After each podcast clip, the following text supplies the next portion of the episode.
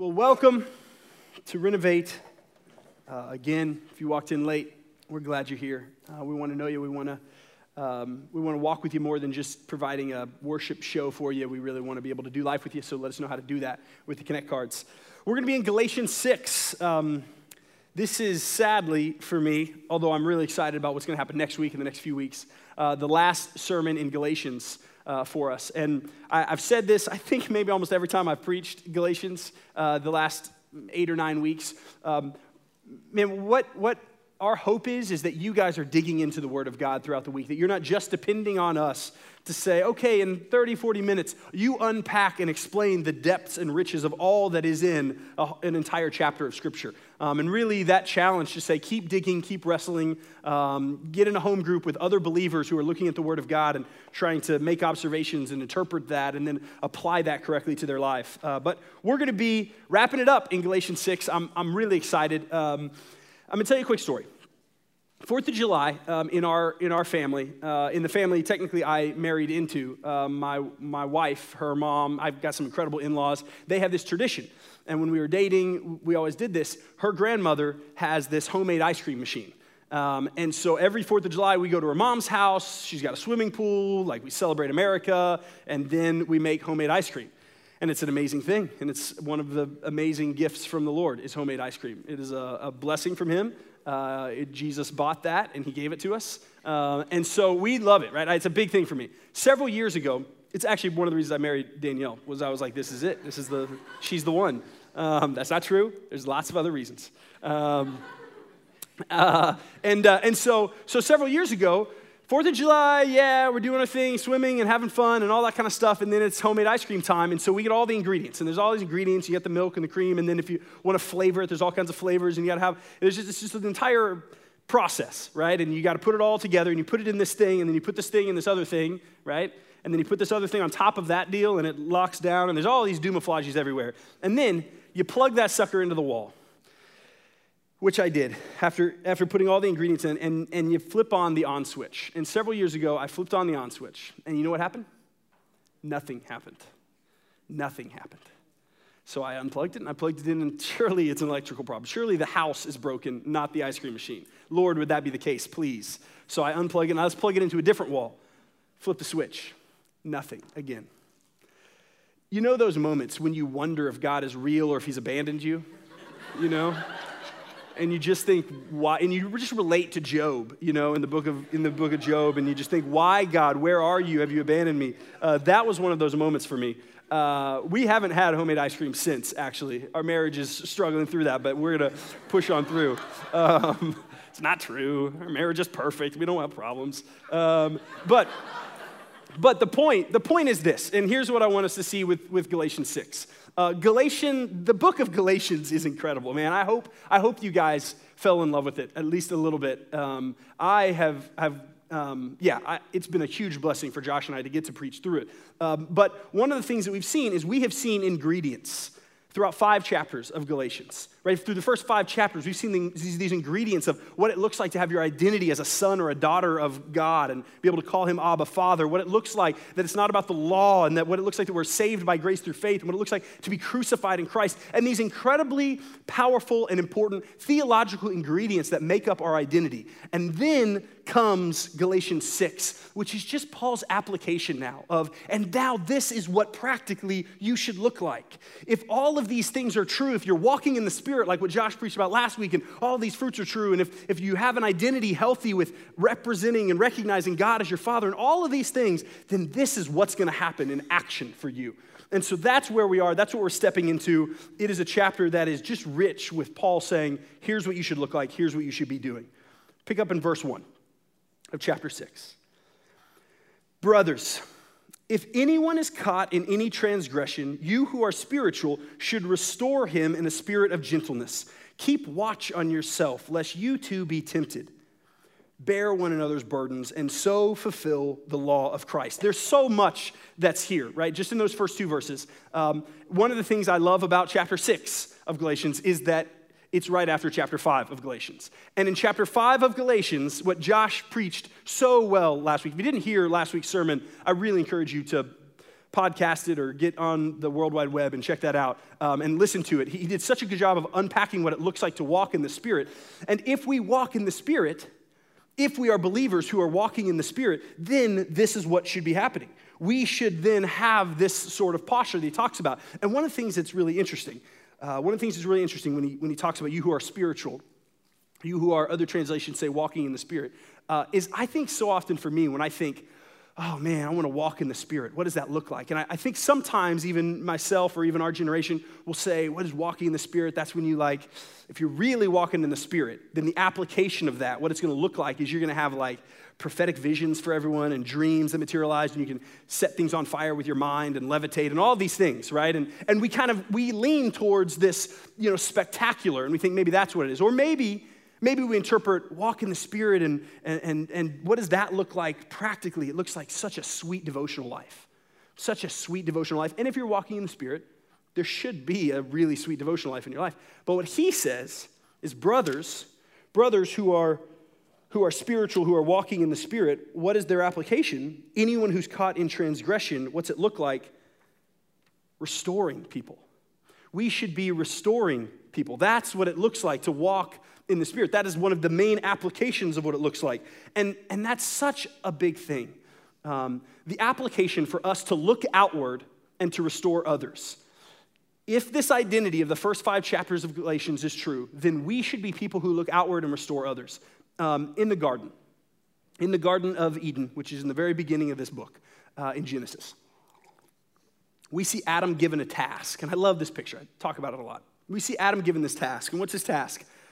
the world, the created world that God has created, needs order. And so God gives Adam this task of speaking order into creation, speaking order into the chaos of creation. And I love, love that picture.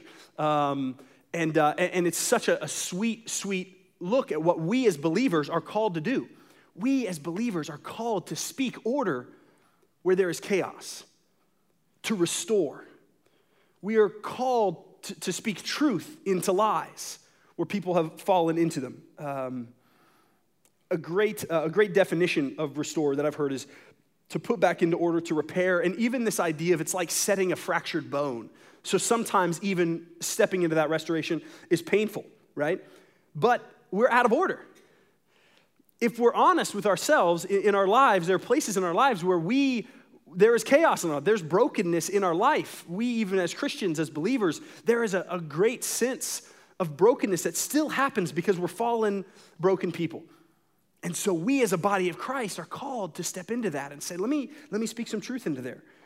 Let me speak truth into these lies. That's what our relationships are designed to be. I have a three year old, and, and with my three year old, and I also have a two month old, 10, 10 week old, my role as a father and Danielle's role as a mother is to speak truth into his life, to speak order into the chaos of, of how a three year old lives and sees the world. So even just today, he just really wanted to play with water in the sink, and he had this little measuring cup, and he'd fill it up, and then it would go everywhere. And, and so we let him do it a couple of times. It was really fun. It was like, okay, you can only do it one more time. He did it one more time. That wasn't good enough. He wanted to do it more. And so there became this, this tension. And so we had to discipline him to say, no, you, you can't do it. Don't, don't turn on the sink. Charlie, don't, don't, you, don't you turn on the? Don't you? Don't turn on the sink. It was this showdown. And my wife won. My wife won that showdown because she's the best.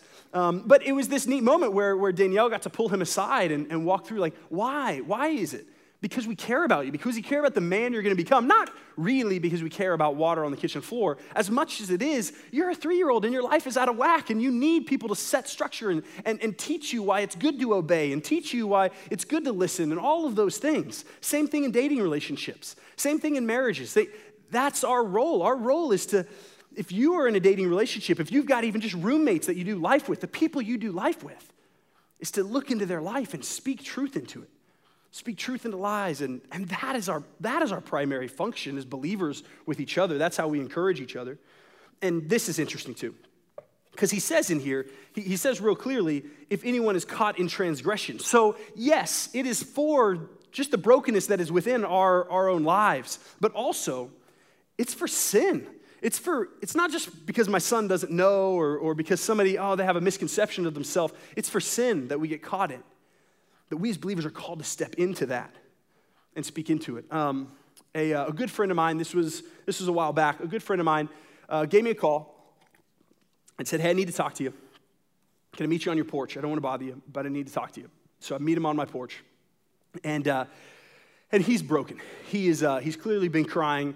And, um, and he just starts to unpack a little bit of, of what just happened. And what just happened was another brother in Christ pointed out some sin that was in his life.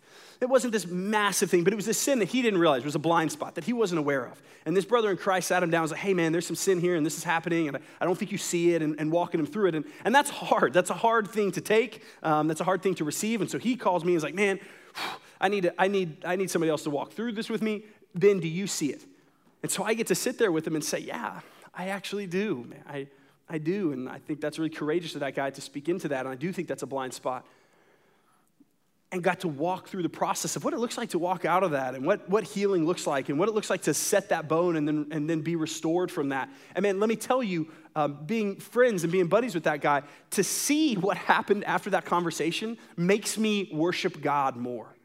Because what happened in this man's life was he, was he was made aware of sin. Someone loved him enough to say, There's brokenness and something needs to be restored here. And so I'm going to step into it. I'm going to tell you there's a blind spot. And then and then he, he repents and he changes and he, changes his mind towards it and he, and he takes these steps. And, and it's amazing to see him just what God is doing in his life right now. It's incredible.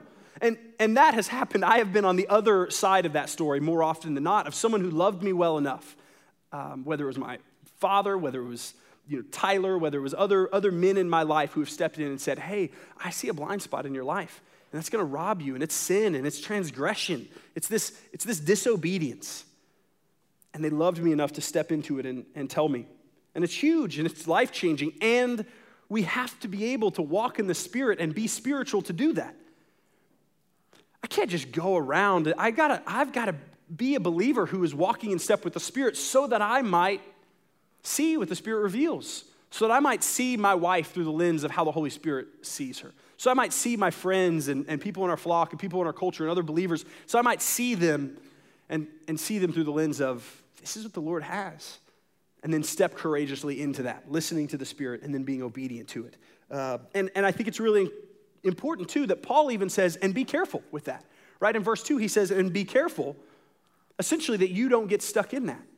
And so often, I think it's really wise that the apostle says, when you're stepping into other people's sin and brokenness, just be careful because it's, it's dangerous for you to even get sucked up into that sin.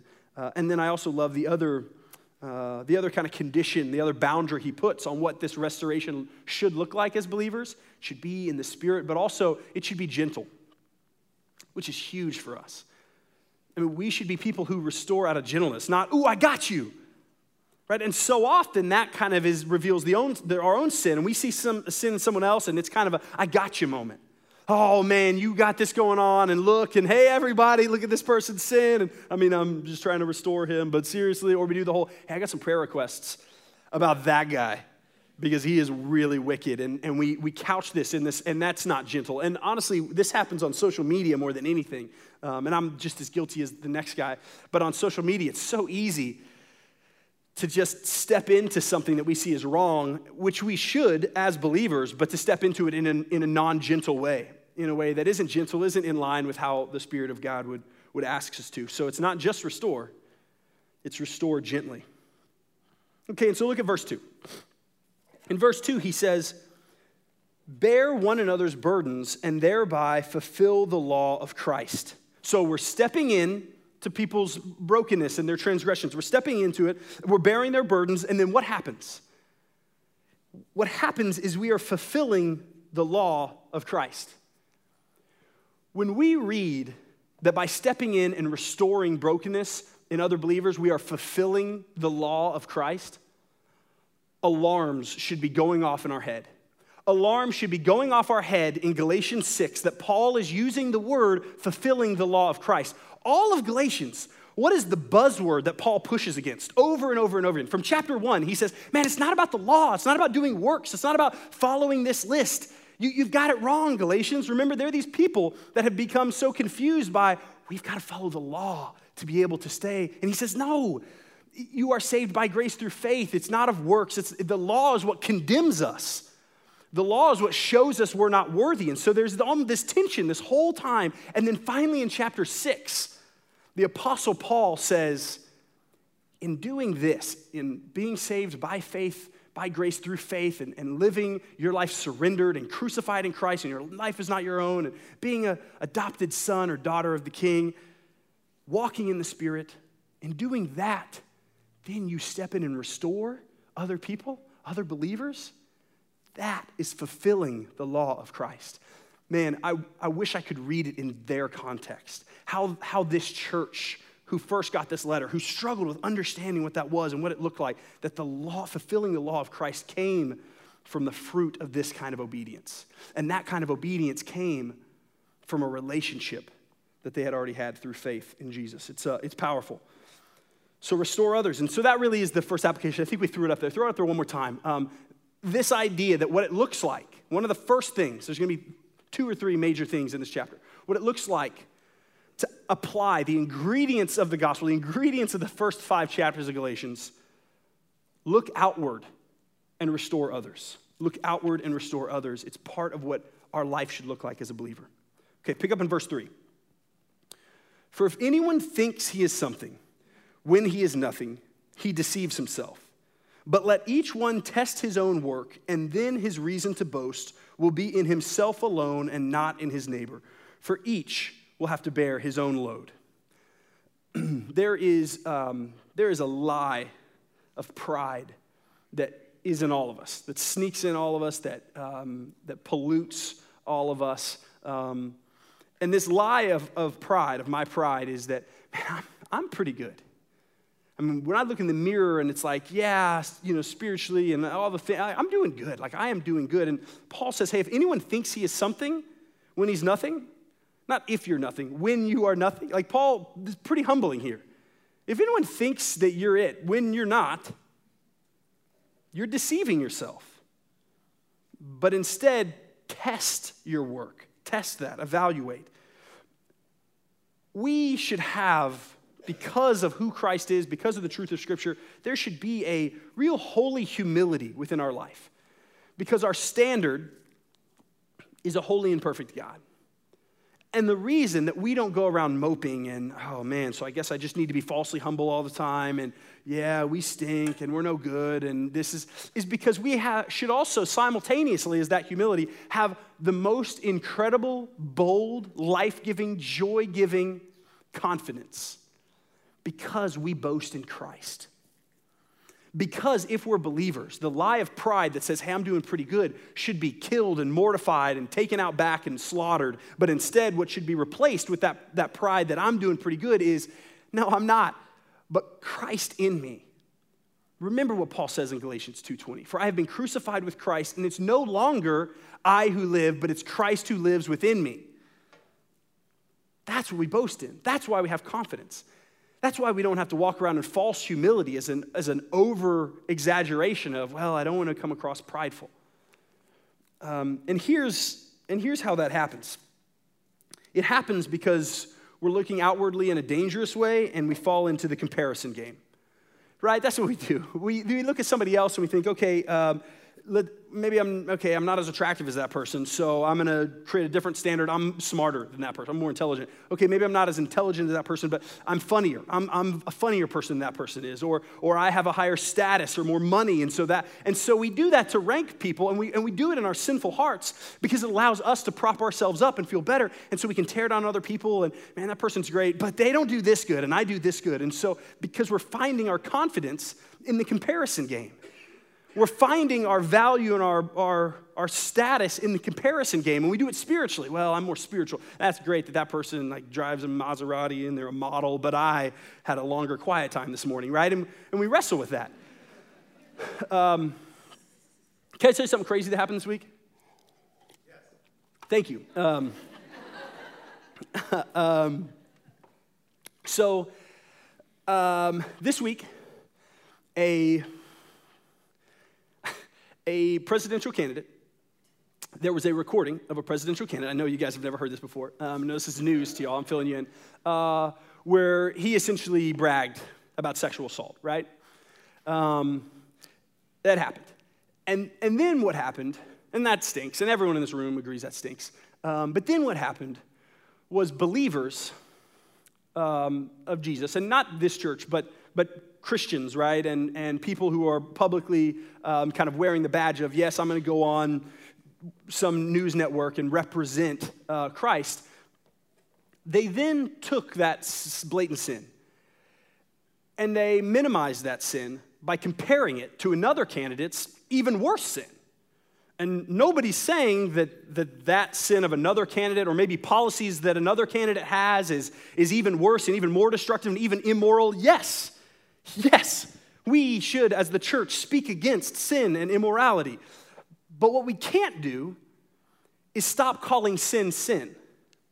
We can't, for the sake of, well, yeah, but it's not that bad because look at this. No, it's joking about sexual assault. There's people in this room that have either been sexually assaulted or harassed or you. No, we as a church can't stand up and say it's not that bad because this person's sin is greater. We call sin sin. We don't compare. Right? We don't, we don't look at us and say, oh, well, I'm doing pretty good. Let me look at the other person, and that's where I get boastful. Now, we call sin sin, and we let the world see, yes, that's sin. Now, does that mean we don't vote for them? No, that's up to you, right? That's a your conscience issue, and that's not my point here. My point isn't that, well, then they crossed the line and now I can't compromise. Our pastor, Ted Kitchens, gave a really great sermon five or six weeks ago. You should check it out. In this sermon, he really kind of walks through the idea of what do we do with the political system. And he has these two pictures, this two, the scale of a, a consequence voter and a conscience voter right? And there's this consequence and conscious voter, and it's kind of the scale. And some people are going to vote more on consequences because they see, man, if this person gets in office, there's going to be some major consequences that I find immoral and I can't get behind as a believer, this and this and this. But also, I, some people are going to vote based on conscience. There's a balance there. There's a line there somewhere, right? Somebody might say, well, I really like this person's policies and, and I really like who they are, but they've got, they've got brown hair, and I just, I just don't, I just can't support someone with brown hair. I just can't, in good conscience, vote for a brown haired person, right? That would be ridiculous. And we'd say, okay, well, that conscience is maybe a little too sensitive, right? Right? Like maybe like dial it back a little bit, um, right? And so we could swing too far that way. But you have to wrestle with that. I really would encourage you to listen to that sermon. I thought it was, it was great. You have to wrestle with that. So this isn't about who you vote for. At the end of the day, you might decide, yes, there's sin here. Yes, there's sin here. I'm going to, I'm going to show my voice uh, as an American and, and select somebody. Um, and if I'm deciding between these two, if that's a choice you make to decide between those two, then, then okay, this is what I'm going to do. And, and so that's between you and the Lord and your conscience. Um, but what we can't do as a church, what we can't do as a church is to minimize sin we've got to come up and say, yeah, that's horrible. That's horrible. And that's sin. And then, yes, all the politics and voting and evaluating, but is it worse? And but if this person gets in office, fine, that's a separate conversation. But as the church of Jesus Christ representing him, we can't just minimize sin. On either side, on any side. There's multiple candidates too, but just you just can't do that. We, that's not how it works. Let's each one test his own work and then his reason to boast will be in himself alone, not his neighbor, for each will have to bear his own load. Um, we test our own work. We look at ourselves, we look at what, what we've done rather than comparing ourselves to other people to justify us. Well, I'm better than that person, so I'm going to feel more justified. My sin is, is not as bad as that person. I think an example I used recently was um, the idea of if I'm, a, if I'm a crackhead drug dealer, but my next door neighbor is a pedophile serial killer and somebody calls me out on my sin, I don't get to just say, well, yeah, but look at this guy. Right? That's not how, that's not how it works with us and the Lord. That's maybe how politics works, and we have to step in and play that game if we want to have our voice heard, but we still call sin sin. And we evaluate it not based on comparison. And really, practically, in your life, who are you comparing yourself to so that you feel better about your sin? I mean, you, you guys are here on a Wednesday night. There's people out there like doing all kinds of crazy illegal stuff right now, but you guys are here on a Wednesday night, so there's a level of there's a lot of people in this room who are going to be more moral. And if we look at ourselves and say, man, I'm doing pretty good, and we boast in ourselves and we say, yeah, man, Again, I'm not saying false humility. I'm not saying we hang our head low, but if we look at ourselves and say, no, I'm, my sin isn't that bad, and, we, and the Lord reveals sin or somebody calls it out in us, here's a technique I use a lot. Somebody calls out sin in me, and I say, well, you're a hypocrite. Maybe they are, right? Like maybe there's just as much, but it doesn't change the fact that that sin in my heart is still there and needs to be dealt with before the Lord. There needs to be confession, repentance, and restoration.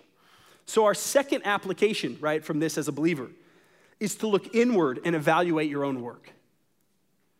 We look outward and we should restore others, but also we look inwardly and we evaluate our own hearts in line with what God has called us to do, which is be holy as He is holy. And that's our standard. And by the grace of God, we take baby step after baby step. Verse 7. Verse 7 Do not be deceived. God is not mocked. For whatever one sows, that he will also reap. For the one who sows his own flesh will from the flesh reap corruption. But the one who sows the Spirit will from the Spirit reap eternal life. And let us not grow weary of doing good, for in due season we will reap if we do not give up. So then, as we have opportunity, let us do good to everyone, and especially to those who are of the household of faith. Uh, the third application we see here as believers is don't give up. Right? We're supposed to be restoring people, looking, looking, seeing where the Spirit might have us step into someone's life to restore. We're supposed to be looking inward and checking our own wicked hearts and evaluating that and doing that work. And then the third thing that Paul's saying real clearly is don't give up. Don't give up. This is a cycle.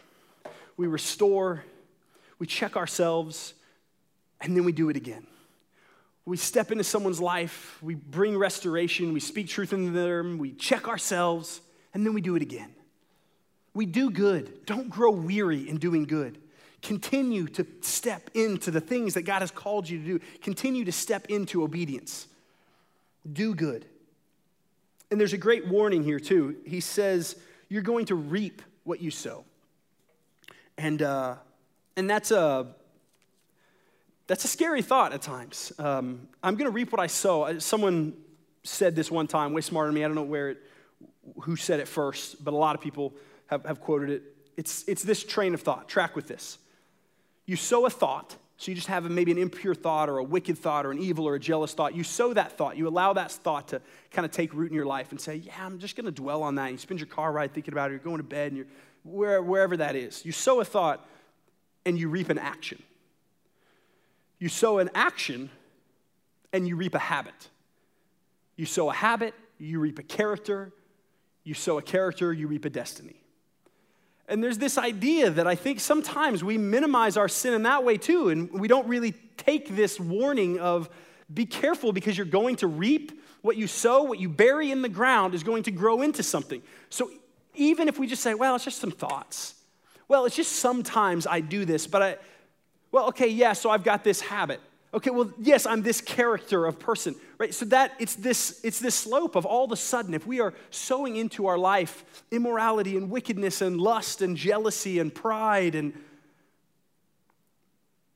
insecurity and lies that we might believe about ourselves, if we're sowing, if we're allowing lies to stay there and not rebuking them, and if we're doing those things, then we're gonna look up. The Lord says, and that's what we're gonna reap.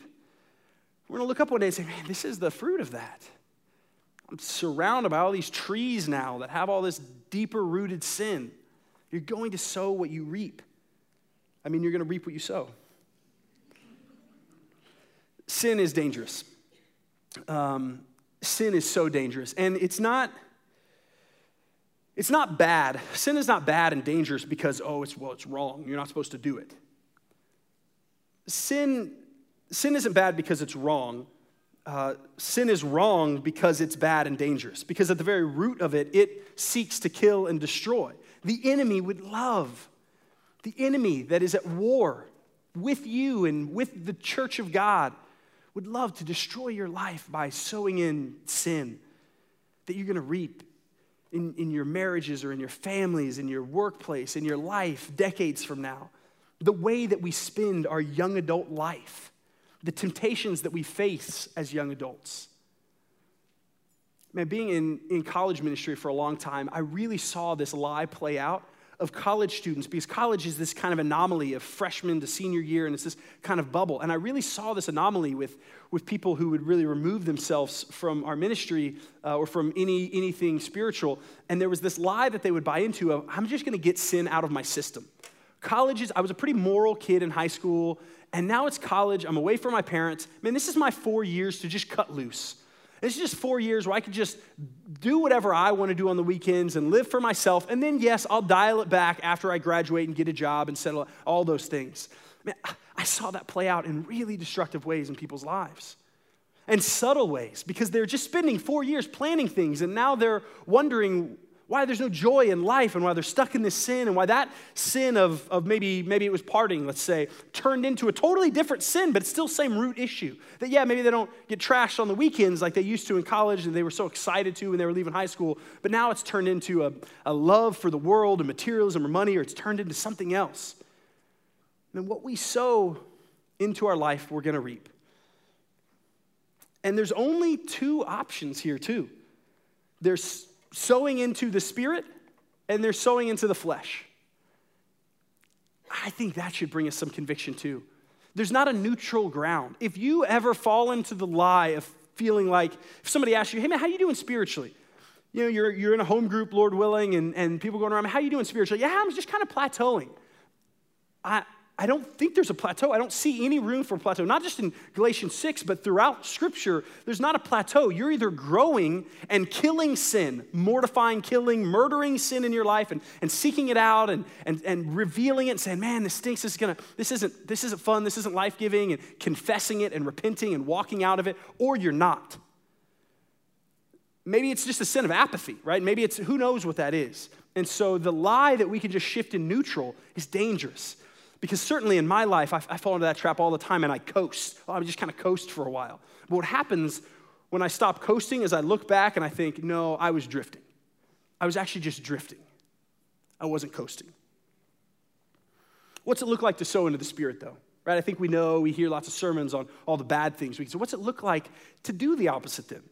What does it look like to be believers who are trying to do good and sow into the Spirit? Here's what it looks like it looks like getting around other people who are going to speak truth into your life. It looks like getting around a community of other people who love the gospel of Jesus Christ and understand the gospel of Jesus Christ and are going to speak that into your life. It looks like worshiping Jesus and putting yourself in a place to corporately worship with a bunch of people who aren't like you and don't look like you and don't always have the same worldview as you and worshiping Jesus for who he is.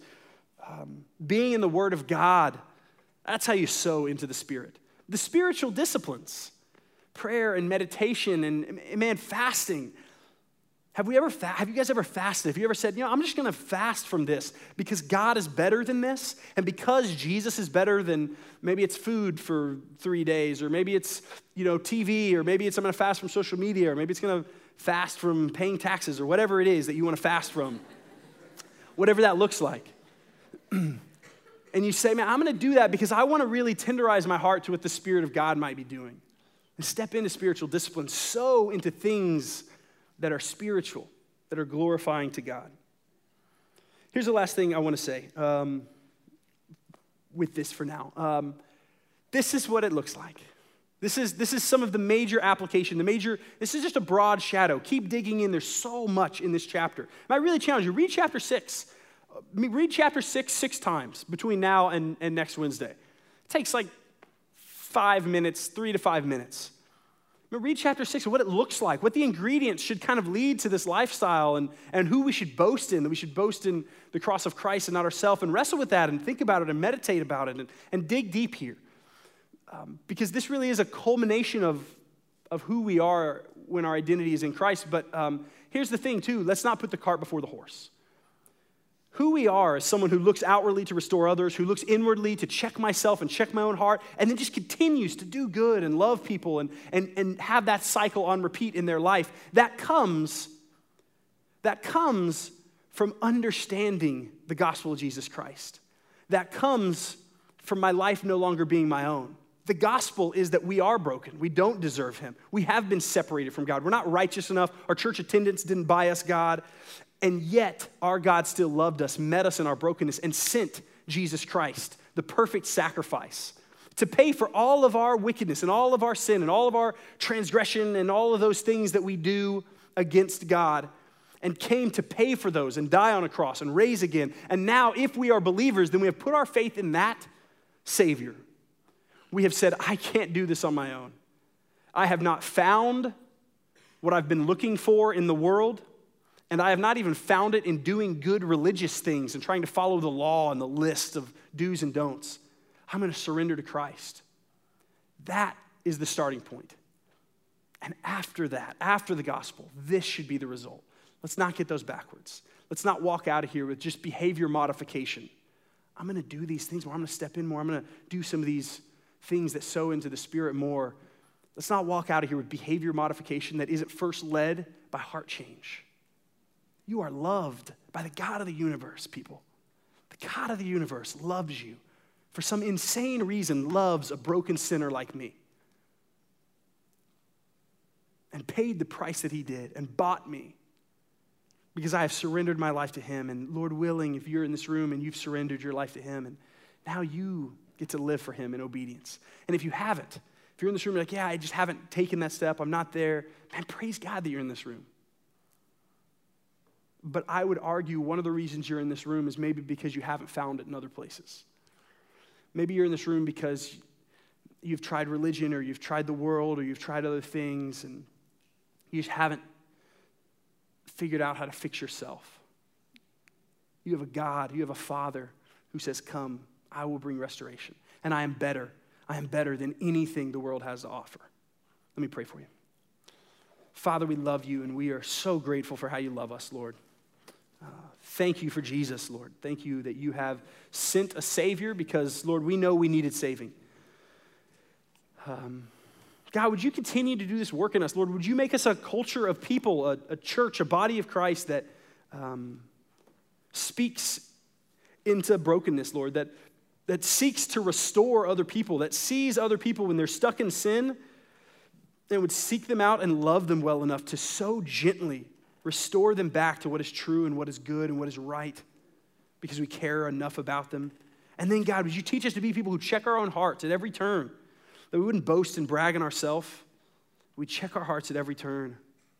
And then we wouldn't grow tired of that, Lord. We would continue that. We'd continue doing good as a response for the grace you have shown us. Would we respond now, Lord, as we worship? Would we respond in how much better you are than, than all of the, the things of the world? And Lord, would we be convicted of, of all the, the ways that we put other things before you? Um, but Lord, we're begging, Lord, that your spirit would change our hearts and that you would truly make our hearts believe this. In the name of Jesus, amen.